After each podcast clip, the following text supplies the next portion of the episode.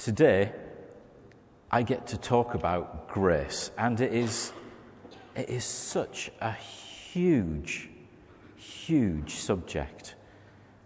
There are many, many books about it. Terry Virgo's written hundreds, all about grace. There are some fantastic books out there. There's, there's, there's a great one by Philip Yancey, which is what's so amazing about grace. And we, as, as small groups, we got the, the DVD thing that goes with it, and we watched it week by week. And we learned loads about grace in two ways, really. One, because actually his teaching is really good.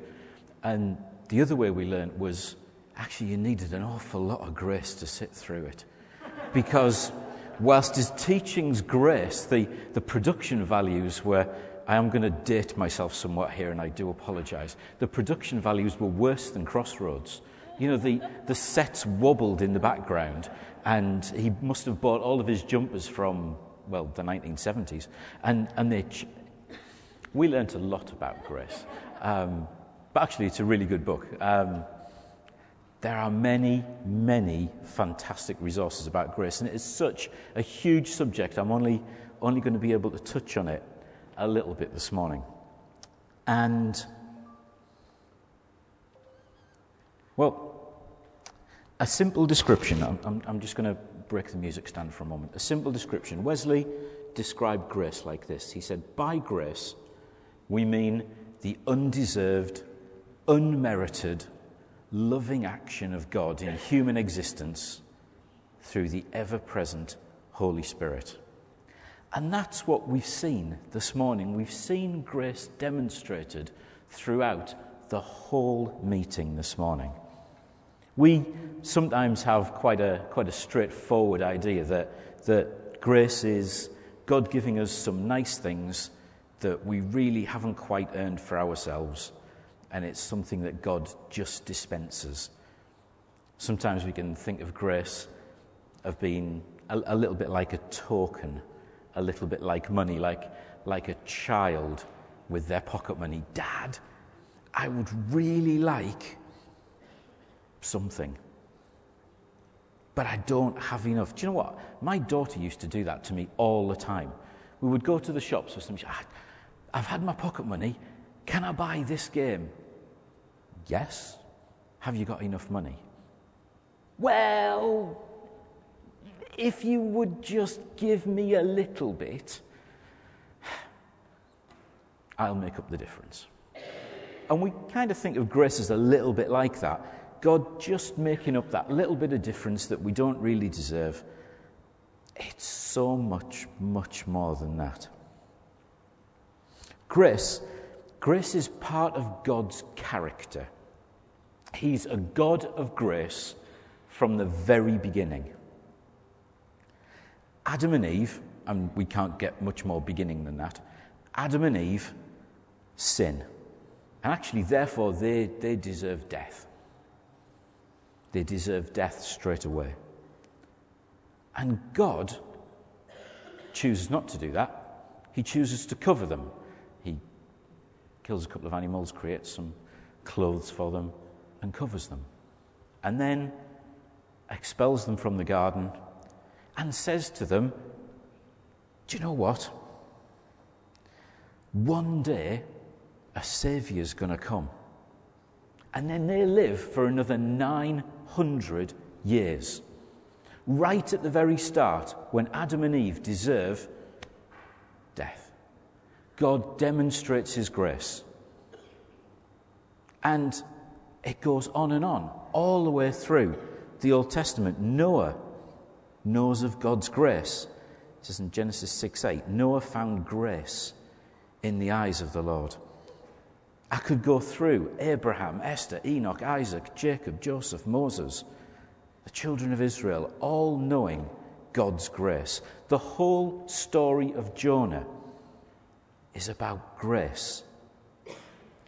God tells Jonah to tell the Ninevites to change their ways.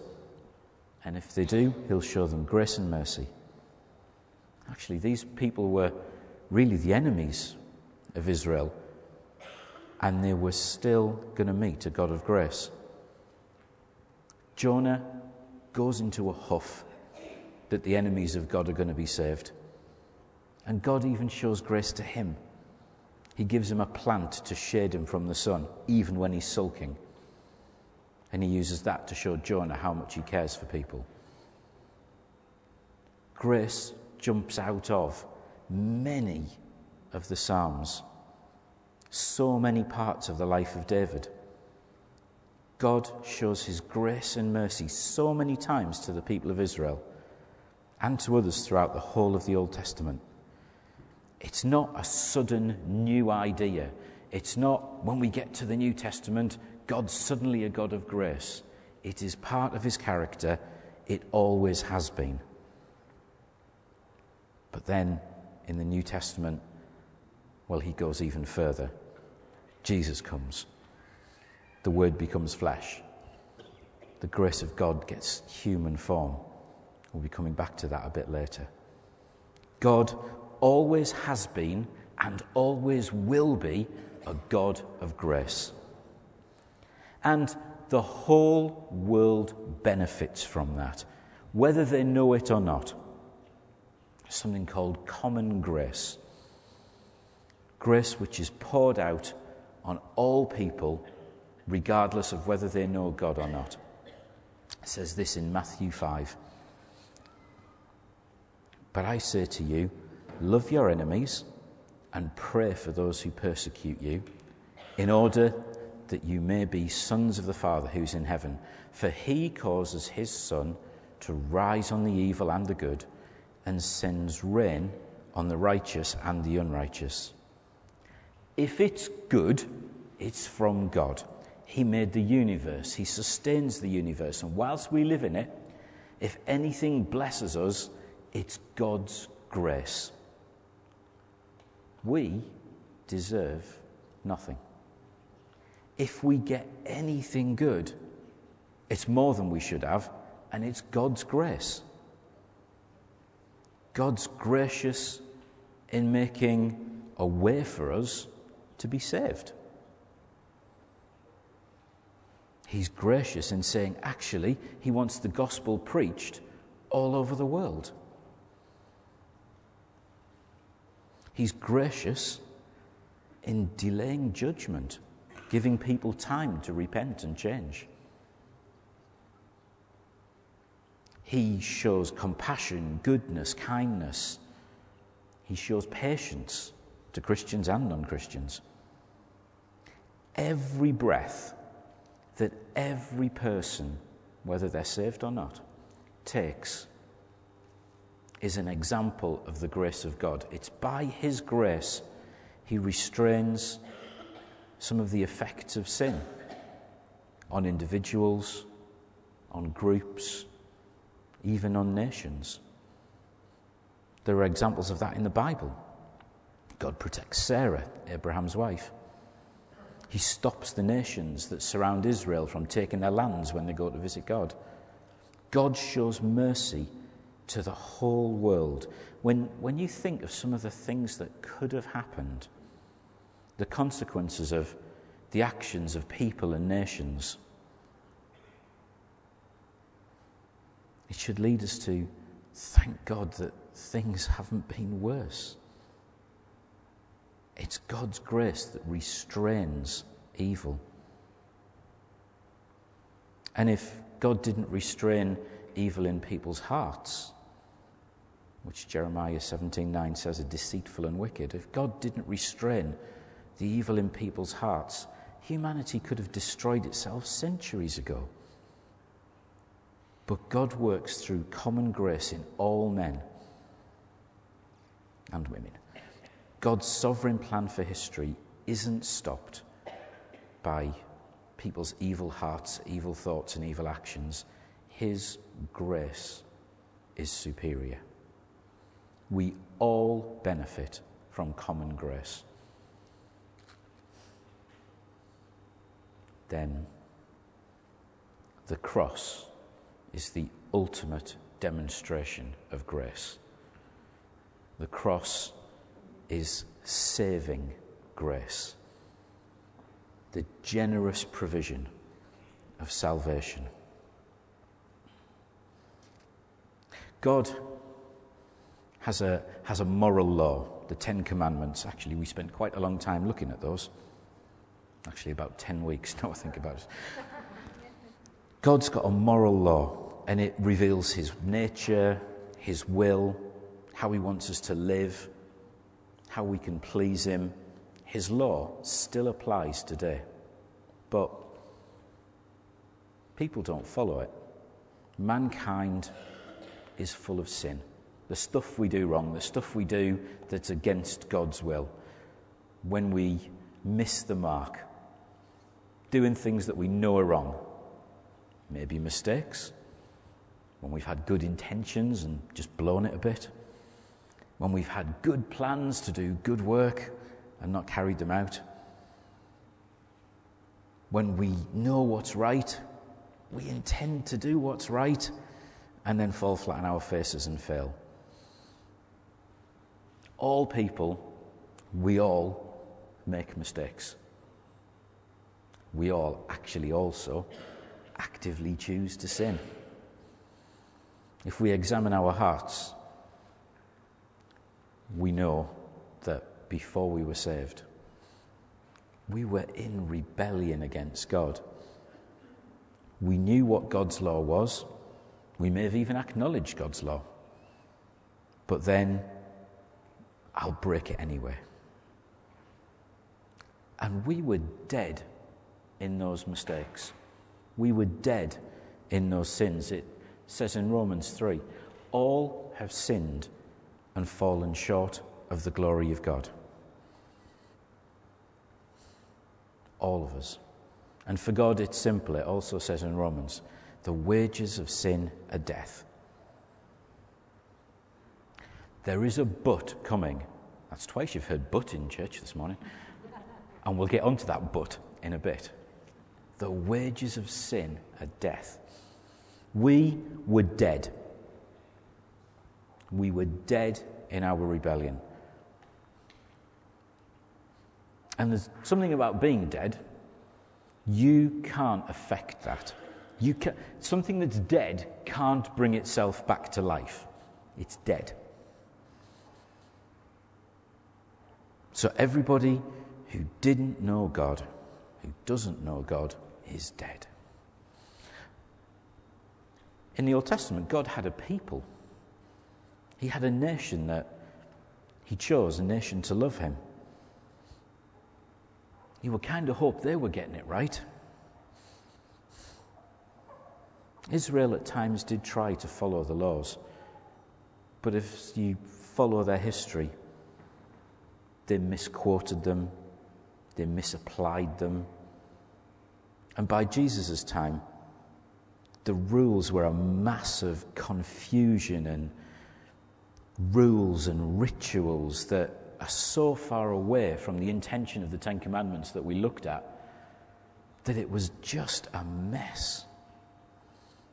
People had twisted something that would cause a relationship with God and to live a way He liked into ifs and buts and do's and don'ts. For example, it was decided that someone could not write two, two consecutive letters of the Hebrew alphabet on the Sabbath.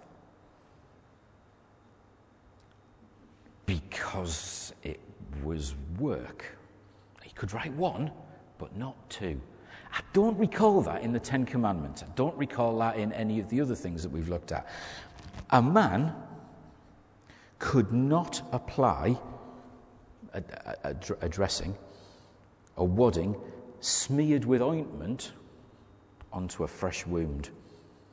You could wrap it up if it wasn't in ointment, but if you'd put ointment on, you'd done the work of a doctor, and you couldn't do that on the Sabbath. I could go on, but just one more. Women's jewellery. That was also up for scrutiny on the Sabbath as well. Not because of how it would look, but because of its size. Wives could not wear a brooch or ornament on the Sabbath. Because if it was a big brooch, you would be carrying a burden, which is doing work.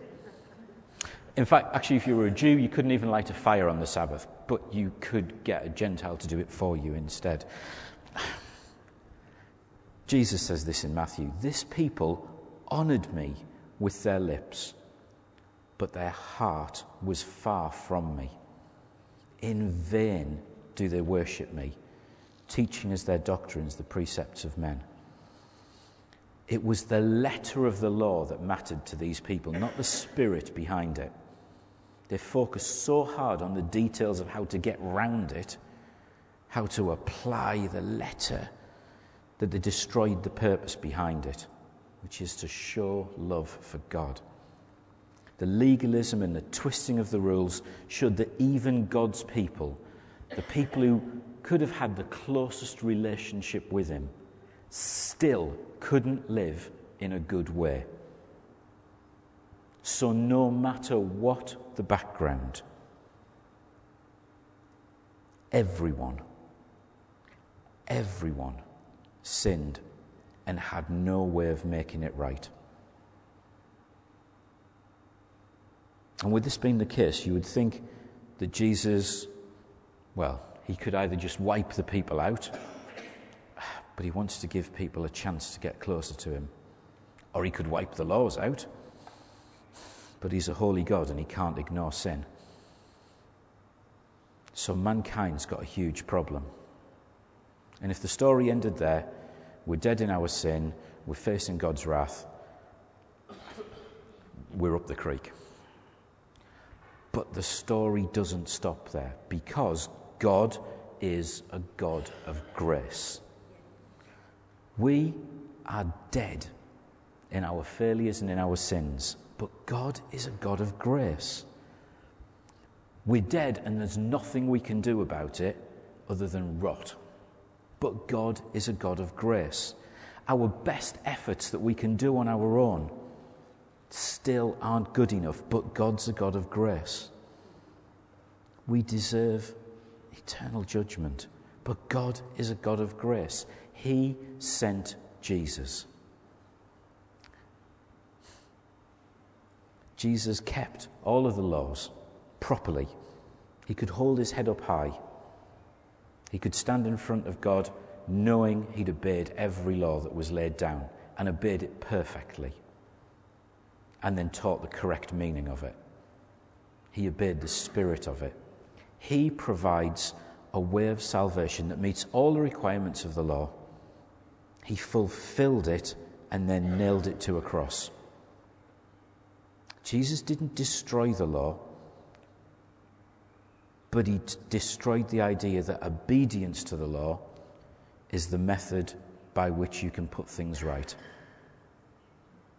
The hope of making people good with the threat of a law is in vain. Laws can show you what sin is, can show you what sin isn't but they don't give the ability to live right. Grace does.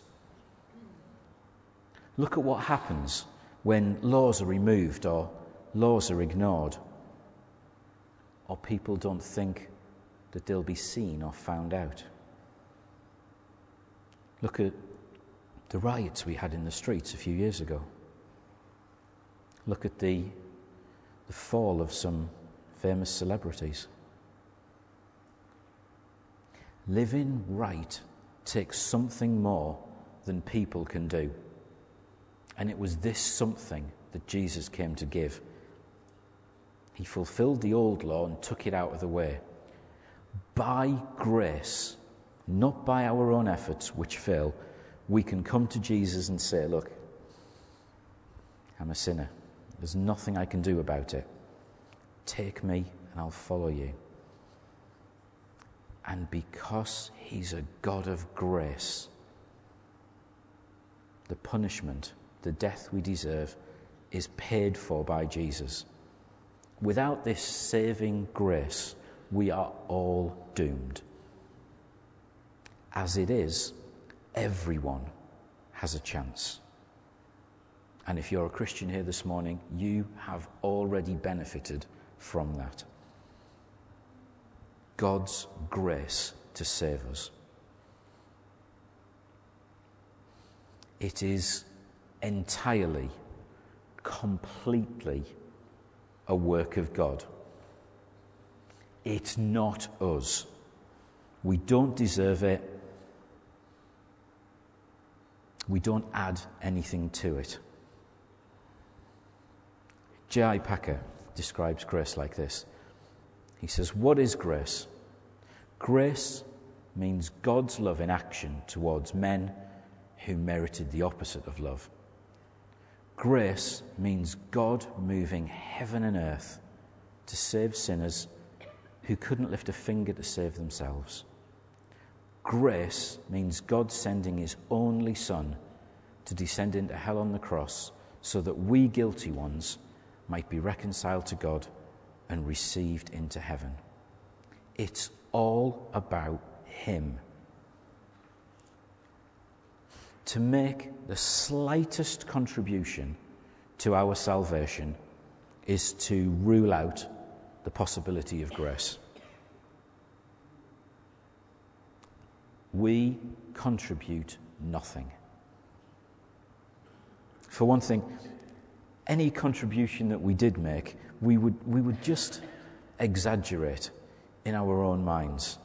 I mean, imagine if you, I don't know, if you, if you had a fine to pay, maybe a speeding fine. Maybe some of you have encountered that. Maybe if somebody said, you know what, I'll pay that, I'll pay that for you, I'll cover you for that and you just give them, well, here's the last five pence. That just covers it. The, actually, this could be quite telling. The, I don't know how much is it now? How much is it now?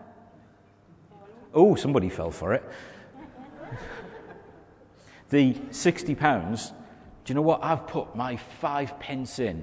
I've covered that last little bit myself because we're human, our temptation would be to blow that out of proportion. Yeah, yeah, the, the fine, yeah, I contributed to that, yeah. Yeah, I helped pay for that. Actually, my bit was the important bit, it was the last bit. We can do that with grace. If any part of it was us, we would blow it out of all proportion. No matter how small a contribution, we would, we would say, oh, yeah, it, it was us. It's either all grace or it's not grace at all. Actually, our efforts to contribute to God's saving grace would be an insult. Suppose that the Queen invites you for tea, which has happened to some folks here, and you have a wonderful, wonderful time. And then at the end, after all the tea and cucumber sandwiches, smiling and waving, shaking hands, you go up to her on the way out. Say, Thank you, thank you very much, Your Majesty. That was, that was a fantastic thing you've given me. Now here's a fiver to help cover the cost. That's not going to go down well, is it? You just got to hope that she can't take you straight to the tower. It's an insult. Grace does not require, does not accept any contribution from us. It's all about Him. He gives it all to us freely. We add nothing. And just to show you some of the stuff that he does give us freely, I, I found a list. John Groves wrote this in one of his papers, I can't remember which one. Um, we bring nothing. This is what he brings. He brings total forgiveness of our sins. We are justified freely. There are references for all of these. We're made righteous. We have peace with God. We are free from condemnation. We become children of God. We get born again by the Holy Spirit we receive the spirit of sonship. We become in Christ and share all he has and all he is. We're chosen, quickened by the living God. We become a covenant people. We get free access to God. We get the Holy Spirit. We can go on being filled with the Holy Spirit. We become a new creation. We have eternal life. This is all of grace. We deserve nothing. He chooses to give us a way to be saved and then gives us all of this on top. That's grace. Everyone in the world benefits from common grace. We all have the chance to benefit from saving grace. But actually, it doesn't just stop there. We need to live a Christian life. So God shows us ongoing grace. God doesn't stop displaying grace when we become Christians. In fact, we become more aware of what we do wrong. We still do things wrong. We need fresh doses of grace all the time to stand as Christians. Most of us, I think, are pretty legalistic by nature. We, we kind of think that the more we perform, the more favour we learn from God and the more blessings He'll give us. If we're motivated by grace, it means we realise that's not true. His grace is going to flow to us whether we deserve it or not. Look, we're all less than perfect in some areas. If we're honest enough to realize that, we can see that Jesus is going to demonstrate healing and mercy to us. Whenever Jesus had the opportunity, he would forgive people for their sins. In Matthew, we get the story of one of Jesus' followers as asking him, How many times a day should he forgive someone who sins against him? Seven times? Jesus says, No, you should forgive him 70 times seven times, which is 490, which isn't what he means. What he means is, no, you keep on forgiving. There's no limit on forgiveness. God has no limit on the amount of forgiveness we can expect from Him. There's no limit on the amount of grace He can and He will show. It's not just a one off instance of forgiveness, but a continual state of being. Under grace, we no longer beat up others or ourselves with guilt or shame about every moment's shortcomings. We choose to love the person and ourselves in spite of these shortcomings. So, what happens when Christians sin? Do we lose our salvation? Do we have to go and get saved all over again? No. We are as near to God now as we can be. We are completely clean. We are never viewed as guilty in God's sight. That can't change. We've died to sin. The law can't touch you when you're dead. This constant flow of grace from God washes over us again and again and again it never stops. In fact, if we fail, God's grace increases. You hear the term fallen from grace. That's not possible. You can't fall from grace. You can fall into grace, and you can fall into grace more and more. That's the position we're in. We still live in a body of flesh which fails we can still sometimes choose to sin and give in. And that displeases God. But He doesn't love us any less. We heard that from Anne Marie this morning. He doesn't love us any less. We can feel a failure and a mess sometimes. His love never falters. We need to realize that actually, He loves us. Even, even if we choose to deliberately continue doing things wrong, He still loves us. There'd be consequences, but He loves us. We need to realize that we've died to sin. We're no longer mastered by sin. We can choose not to. We're not slaves as we once were.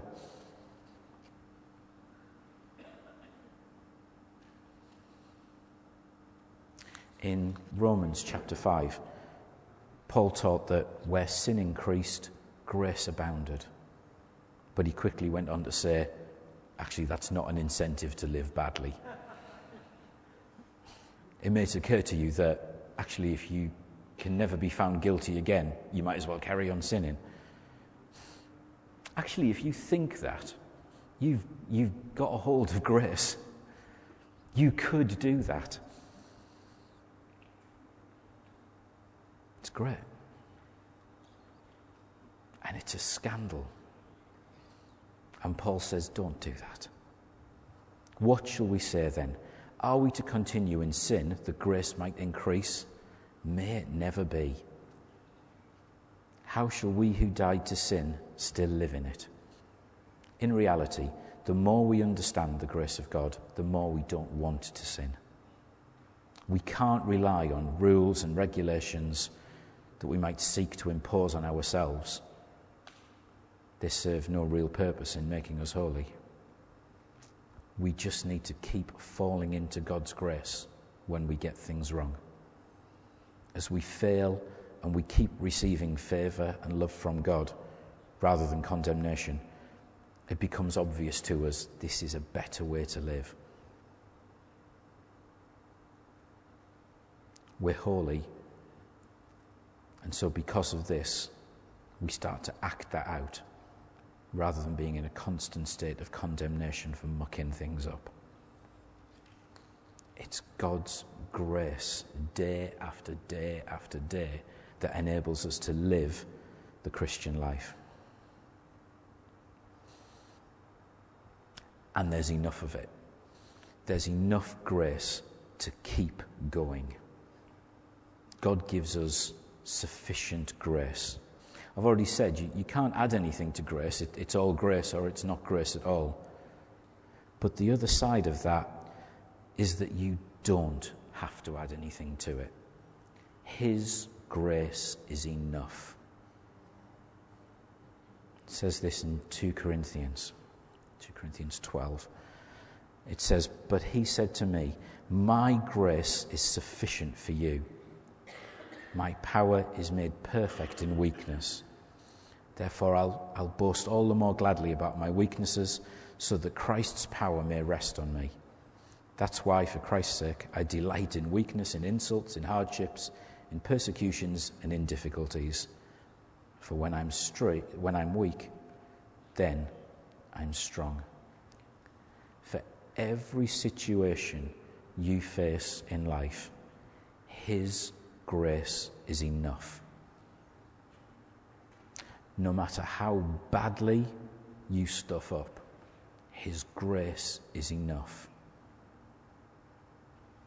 No matter how difficult a situation, His grace is enough. Now, I know there are folks here who are in difficult situations health situations, family situations. His grace is enough. He's promised He will never leave you, He will never forsake you. He'll never put anything in your way that you can't overcome. His grace is enough. Your strength isn't. His grace is. His grace is sufficient. When whatever comes into life, it's come from a God of grace. He's promised to enrich your life. in what He gives you or what He doesn't give you. And He knew that living this life of grace, of facing the challenges of life, is going to take something more than our own will, something more than our own effort, our own understanding. So after Jesus died, there was a new expression of grace. It was sent to the disciples, the Holy Spirit. It's a new form of grace that the early Christians met his power in, met his presence in, and met all sorts of gifts in as well. If you look at the change in the early Christian community, the grace of the Holy Spirit absolutely changing them, taking people who were pretty flawed, quite shy, quite timid, and utterly transforming them, filling them with wisdom and all sorts of stuff. That suddenly they began to convert tens of thousands of people. Holy Spirit is a demonstration of God's grace that we can all live in and benefit from today. I have a, a huge list of people from, uh, from uh, J.C. Ryle, a bishop 100 years ago. I'm not going to read it out, but he says, just look at what God's grace in these people's lives did. And he goes to talk about um, a, a Jew, the bitterest, bitterest enemy of Christianity, a man who was the strongest stickler for laws and rules and twisting them. And grace entered his life, and he became the Apostle Paul. He talks about a Roman Catholic monk in the midst of all sorts of superstitions that God's grace moves on him clears his eyes and he understands faith. He understands that it's grace. And he's talking about Martin Luther. And he talks about loads of others, but a sailor, a captain of a slave ship, who becomes a writer of letters and hymns, and is John Newton, who wrote Amazing Grace. all of these folks, they didn't lead a successful life by trying to figure out what's the best interpretation of the law I can get away with, by trying to make God love them more, by finding extra ways to meet his commands. They lived with grace.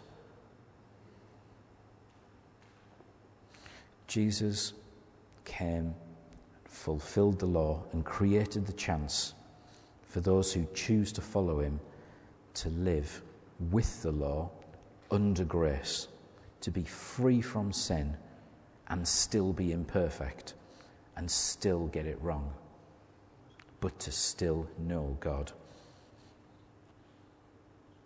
Salvation, an eternity with God, a future, is obtained and maintained by grace alone.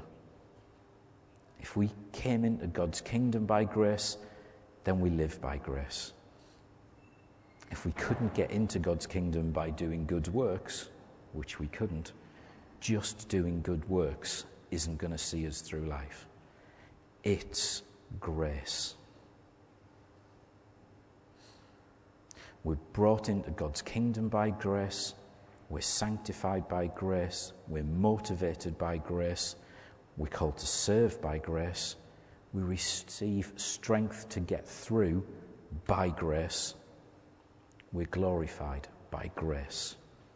The entire Christian life is lived under grace. It's all about Him. It's not about us. I'm going to ask Shirley and the band if they would, if they would come back up. We, uh, we live as Christians under grace. We can't save ourselves. It's all about Him. It's all about Jesus going to the cross and choosing to pay for what we don't have the strength or the ability to pay for ourselves. Some of that might sound a bit of a strange concept. That's okay. At Jubilee and many other places, we run something called the Alpha Course. The Alpha Course is a great place to come and investigate these things a little bit more. The Alpha Course is all about relationship. It's all about getting to know people. It's all about getting to know people who are part of a church. And it's also about getting to know God. It might be you think, I, I haven't got a clue about anything that Neil said this morning. If that's all of you, I've obviously got it wrong. But if that's a few of you, and you're kind of new to church or new to this whole way of thinking, the Alpha course is for you. It starts half past seven on Thursday night at Melbourne House. Come along. It might be you've been to church for a few weeks and just want to find out a little bit more about what we believe. Then the Alpha course is for you. It might be that you've done it once before and a few things didn't quite slot into place and you're still not quite. Then the Alpha course is for you. If you're a visitor or a guest here this morning, look, the Alpha course is for you. It is a great place to come and ask all sorts of questions. Why do I need a God of grace? What does that mean for my life? Why did Jesus come to Alpha and ask all of your questions? Nothing you could ask would be too scary, too serious, too silly, too threatening. Come and ask. We're going to finish with a song or two. God's a God of grace. He's a God of second chances. That's what we see time and time again. I get it wrong, God covers it. I miss it, God covers it. And through the Holy Spirit, we move to be more and more like Him. I think to finish this morning, whilst we're singing, whilst we're worshipping Him, whilst we're thanking Him for being a God of grace, He's a God of the second chance. And the third, and the fourth, and the seventh, and the 70 times seventh, and so on and so on.